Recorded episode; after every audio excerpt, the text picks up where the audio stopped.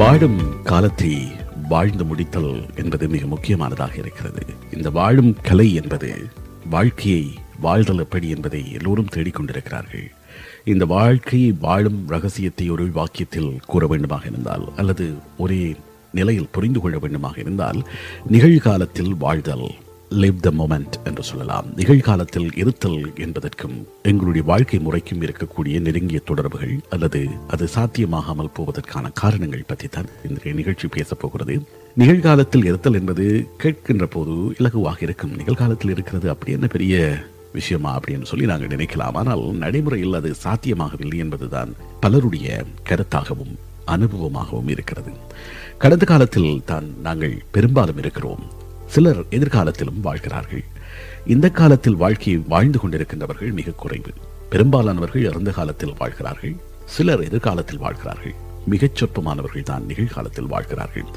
கடந்த காலத்தில் வாழ்கின்றவர்கள் எப்படியானவர்கள் அல்லது எப்படியானவர்களாக நாங்கள் இருக்கிறோம் என்று பார்த்தால், நாங்கள் கடந்த காலத்தில் பட்ட காயங்களை நினைத்து இப்போதும் கண்ணீர் வடித்துக் கொண்டிருப்போம். கடந்த காலங்களில் எங்களுக்கு ஏற்பட்ட தோல்விகளை நினைத்து வருந்திக் கொண்டிருப்போம். கடந்த காலங்களில் எங்களுக்கு ஏற்பட்ட கசப்பான அனுபவங்களை, துரோகங்களை, தோல்விகளை, வலிகளை, வேதனைகளை இப்போதும் நாங்கள் நினைத்துக் கொண்டிருக்கிறோம். சிலர் அந்த கடந்த காலத்திலும் தங்களுக்கு ஏற்பட்ட பெருமைகளை இப்போதும் நினைத்துக் கொண்டும் அந்த போதையிலும் திளைத்துக் கொண்டும் இருக்கின்றார்கள். இன்றைக்கோ எப்போதோ நாங்கள் சந்தித்த தோல்வியினை, சந்தித்த அவமானத்தை இன்றைக்கும் நினைத்து வருந்திக் கொண்டிருப்பதால் என்ன விதமான பயன் ஏற்பட்டுவிடப் போகிறது? பழைய சோகச்சுவடுகள் நெஞ்சில் இருக்கும் வரையில் நீங்கள் செயல்திறன் குறைந்தவராகவே இருப்பீர்கள். உங்களுடைய ப்ரொடக்டிவிட்டி என்பது மிக குறைவாகவே இருக்கும். என்றால் அந்த கடந்த காலம் என்பது உங்களை இழுத்து பிடித்து கொண்டிருக்கும். அதாவது உங்கள் நினைவுகளில் இருக்கக்கூடிய அந்த கசப்பு, அந்த நினைவுகளில் இருக்கக்கூடிய எதிர்மறையான சிந்தனைகள், அந்த கடந்த காலத்தில் உங்களுக்கு ஏற்பட்ட வலிகள், வேதனைகள், அதை நினைத்து கொண்டிருக்கின்ற போது உங்களை அது நிகழ்காலத்தில் சரியான முறையில் இயங்க விடாமல் செய்துவிடுகிறது. அதன் காரணமாக உங்களுடைய செயல்திறன் என்பது குறைந்ததாக இருக்கிறது அல்லது உங்களுடைய உற்பத்தி திறன் குறைவாக இருக்கிறது. உங்களால் உங்களை முழுமையாக பயன்படுத்த முடியாமல் இருக்கிறது. கடந்த காலத்தை நினைத்துக் கொண்டிருந்தால் இதுதான் நடக்கும். நிகழ்காலத்தில் நாங்கள் வாழாமலே வாழ்ந்து விடுகிறோம்.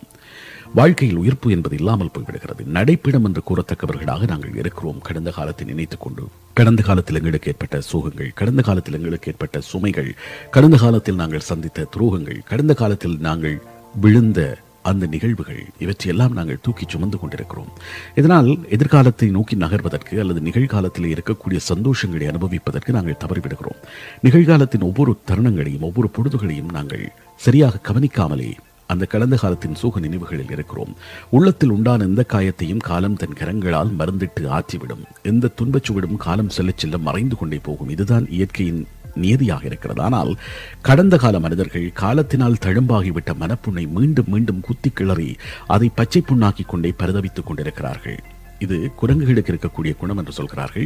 அதனால் தான் மனிதனையும் குரங்கு மனம் படைத்த விலங்கு என்று சொல்கிறார்கள். ஏனென்றால் கடந்த காலத்தில் ஆன காயங்களை நாங்கள் மறந்துவிட்டால் அது தன் பாட்டில் ஆறிவிடும். ஆனால் நாங்கள் அதை மீண்டும் மீண்டும் ஒவ்வொரு நாளும் நினைப்போம். எங்களுக்கு இப்படி நடந்தது, அவர் இப்படி செய்தார், இப்படியாக நான் விழுந்தேன், இப்படியாக தோற்றேன், இப்படியான கடந்த காலத்தின் கசப்புகளை நினைத்து நினைத்து நினைத்து வேதனைப்படுவதால் எங்களுக்கு நிகழ்காலத்தில் வாழ முடியாமல் போய்விடுகிறது. எதிர்காலம் குறித்து சிந்திக்க முடியாமலும் போய்விடுகிறது. நிகழ்காலத்தில் கிடைத்துக் கொண்டிருக்கின்ற சின்ன சின்ன சந்தோஷங்களையும் எங்களால் அனுபவிக்க முடியாமல் போய்விடுகிறது. எங்களை சுற்றி இருக்கக்கூடிய அழகான தருணங்கள், எங்களை சுற்றி இருக்கக்கூடிய நல்ல மனிதர்கள் தரக்கூடிய நல்ல அனுபவங்கள், எங்களுடைய குடும்பம், எங்களுடைய குழந்தைகள், அவர்கள் வளர்க்கின்ற நிலையை பார்த்து அதில் இருக்கக்கூடிய சந்தோஷங்களை எல்லாம் நாங்கள் அனுபவிக்காமல் தவறவிட்டு விடுகிறோம். ஏனென்றால் எங்களுக்கு கடந்த காலம்தான் மனம் முழுவதும் நிறைந்திருக்கிறது. நிகழ்கால ஊஞ்சலை நிராகரித்துவிட்டு கடந்த கால சிலுவையினை தூக்கி சுமந்து கொண்டிருக்கின்ற மனிதர்களாக நாங்கள் இருக்கிறோம். ஒருபோதும் எங்களுடைய வாழ்க்கையிலே ஆனந்த ஒளி வீசாது. ஏனென்றால் நாங்கள் சுமந்து கொண்டிருப்பது துன்பச் சிலுவை, கடந்த காலத்தின் சிலுவை.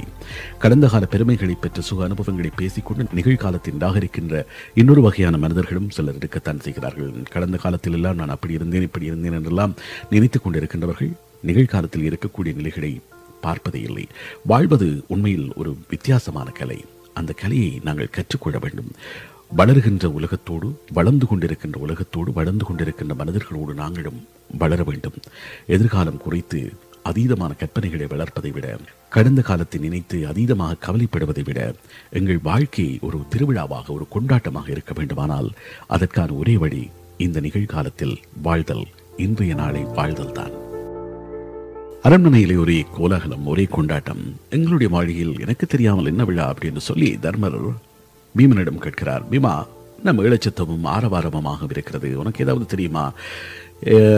என்ன நடக்கிறது இந்த அரண்மனையில் அப்படின்னு சொல்லி தர்மர் பீமனிடம் கேட்கிறான். அப்போது பீமன் சொல்கிறான், நான் தானண்ணா இதை ஏற்பாடு செய்திருக்கிறேன் என்று சொல்லி சொல்கிறான். அப்போது பீமனிடம் தர்மர் கேட்கிறார், எதற்காக இந்த இப்படியான ஒரு தடபுடலான நிகழ்ச்சிகள் என்று கேட்கிறார். அப்போது அவர் சொல்கிறார், தீர்க்க தரிசனம் கொண்ட முக்காலமும் உணர்ந்து தங்களை பாராட்டி மகிழத்தான் இப்படியான ஒரு ஏற்பாட்டை செய்திருக்கிறேன் அப்படின்னு சொல்லி பீமன் பதில் சொல்லியிருக்கிறான். என்ன ஒரு ஐடியா புகழ்கிறாய், அப்படி என்ன நான் திரிகால ஞானியாகி விட்டேன், எப்படி தீர்க்க தரிசனம் கொண்டவனாக என்னை நீ நினைத்துக் கொள்கிறாய், அல்லது எப்படியாக நான் தீர்க்க தரிசனம் கொண்டவன் என்பதை உணர்ந்து கொண்டாய் அப்படின்னு சொல்லி தர்மருக்கு ஒரே சந்தேகம் கேட்கிறார். அண்ணா, தற்போது தங்களிடம் வந்து உதவி கேட்ட ஒருவரிடம் நாளை மறுநாள் வா, உனக்கான அன்பளிப்பை உறுதியாக தருவேன் என்று கூறி அனுப்பினீர்களாம் என்று கேள்விப்பட்டேன். இப்படி கூறினால் என்ன பொருள்? அவருக்கும் உங்களுக்கும் ஆயுள் எத்தனை என்பதை நீங்கள் அறிந்து வைத்துள்ளீர்கள் என்றுதானே அர்த்தம். நாளை மறுதினம் வரை நீங்கள் இரண்டு பேருமே அவருடன் இருக்கப் போகிறீர்கள். கடவுளால் மிக ரகசியமாக வைக்கப்பட்டுள்ள வாழ்நாள் விவரத்தை தாங்கள் தெரிந்து வைத்திருக்கிறீர்கள். அதனால் தான் அதனை கொண்டாடுவதற்கு இப்படியான ஒரு விழா எடுத்து விமர்சையாக உங்களை பாராட்டுவதற்காக நான் ஏற்பாடு செய்திருக்கிறேன் அப்படின்னு சொல்லி பீமன் அந்த விடயத்தை மிகவும் நாசுக்காக தர்மனிடம் சொல்லியிருக்கிறான். பீமன் சொன்ன அந்த கதை தர்மருக்கு அதன் உள்ளார்த்தத்தை புரிய வைத்திருக்கிறது. உதவி கேட்டு வந்தவரை உடனடியாகவே அழைத்து வர சொல்லி அவருக்கான அன்பளிப்பையும் உறுதியளித்த அந்த உதவியினையும் உடனேயே வழங்கி வைத்தாராம். வாழும் நாட்களின் மர்மம் ஒருபுறம் இருக்க, ஓடிக்கொண்டு இருக்கின்ற கால சுழற்சியில் எதையும் ஒத்தி போடுவது என்பது எவ்வளவு தவறு என்பதையும் இந்த சம்பவத்தினூடாக நாங்கள் புரிந்து கொள்ளக்கூடியதாக இருக்கிறது. வாழ்க்கை என்பது வாழ்வதற்கானது. பிறகு பார்த்துக் கொள்ளலாம், அடுத்த வாரம் பார்க்கலாம், அடுத்த மாதம் பார்க்கலாம், அடுத்த வருடம் பார்க்கலாம். இப்படியாக நாங்கள் இத்தனை சந்தர்ப்பங்களை எல்லாம் ஒத்தி வைத்திருக்கிறோம். அடுத்தது பிறகு என்கின்ற சொற்கள் எல்லாம் நிகழ்காலத்தில் நாங்கள் வாழாமல் தவிர்ப்பதற்கான ஒரு ஏற்பாடாகத்தான் இருக்கிறது. நெடுநீர் மரபி மடிதுயில் நான்கும் குடுநீரான் காமக்கலன் என்று சொல்வார் திருவள்ளுவர். நெடுநீர் என்றால் விரைந்து செய்ய வேண்டிய ஒன்றை ஒத்தி போட்டு காலம் நீடித்து செய்வது என்று பொருள். தூக்கமும் மறதியும் சோம்பலும் ஒத்திப்போடுதலும் வாழ்க்கையின் முன்னேற வேண்டாம் என்று முடிவெடுத்தவர்கள் மேற்கொள்ளுகின்ற தீய பழக்கங்கள் என்று தீர்மானமாக சொல்லியிருக்கிறார் வள்ளுவர்.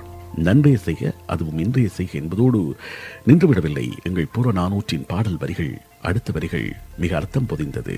இன்னே செய்க என்பதாக அந்த செய்யுள் தொடரும். இந்த வினாடியே செய், நாளை செய்வோம், இன்று மாலை பார்ப்போம் என்றெல்லாம் எண்ணுவது தோல்வியின் தோழர்களாக எங்களை ஆக்கிவிடுமே தவிர வெற்றியின் நண்பர்களாக எங்களை ஒருபோதும் விளங்கச் செய்யாது என்பது புறநானூறு. எங்களுடைய இலக்கியங்களும் இதிகாசங்களும் இன்றைய வாழ்தலை எவ்வளவு அழகாக சொல்லியிருக்கிறார். எங்களை சுற்றி இருக்கக்கூடிய சந்தோஷங்களை அனுபவித்தல் தான் இந்த வாழும் காலத்தில் வாழ்தல் அல்லது நிகழ்காலத்தில் வாழுதல் என்கின்ற விஷயமாக இருக்கிறது. எப்படியாக இதை சாத்தியமாக்கலாம் என்று தொடர்ந்து ஆராய்ச்சிகள் செய்து கொண்டிருக்கிறார்கள். சில முக்கியமான விஷயங்களை எங்களுடைய வாழ்க்கையின் பழக்கப்படுத்தி கொண்டால் அல்லது நடைமுறைப்படுத்தி கொண்டால் இது சாத்தியமாகும் என்று சொல்கிறார்கள். முதலாவது, எங்களை சுற்றி இருக்கக்கூடிய மனிதர்களின் கதைகளை காது கொடுத்து கேட்க வேண்டும். இந்த ஆக்டிவ் லிசனிங் என்கின்ற ஒரு விஷயம்.